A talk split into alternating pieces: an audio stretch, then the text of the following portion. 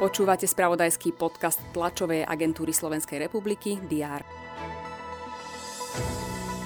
Dočasne poverený predseda vlády Eduard Heger, ktorý je poverený aj riadením ministerstva financií, vyhlási ešte tento týždeň výberové konanie na pozície dvoch členov predstavenstva v Národnej lotériovej spoločnosti Typos. Niekoľko obetí a zranených si vo štvrtok večer vyžiadala streľba v severonemeckom meste Hamburg.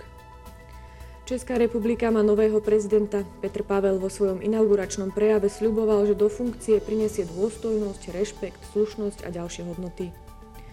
Čínsky vodca Xi Jinping získal svoj tretí 5-ročný mandát na výkon prezidentskej funkcie.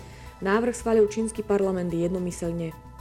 Aj tieto správy priniesol uplynulý deň a noc. Aktuálne dianie budeme sledovať aj v piatok 10. marca. Vítajte pri prehľade očakávaných udalostí. Počas dňa sa očakáva prezentácia posunov v projekte obnovy hradu Krásna hôrka a revitalizácie okolia za uplynulý rok. Predstaviť by mali aj aktuálne stavebné práce.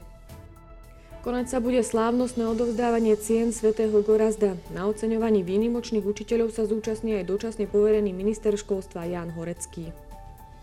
Francúzsky prezident Emmanuel Macron sa stretne s britským premiérom Rishim Sunakom.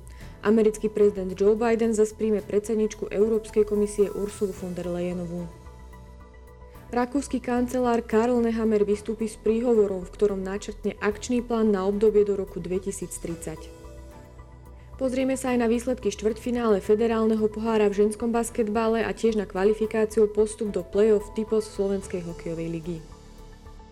Počas dňa bude postupne zamračené a na západe dážď. Teploty sa budú pohybovať od 10 až do 15 stupňov Celzia.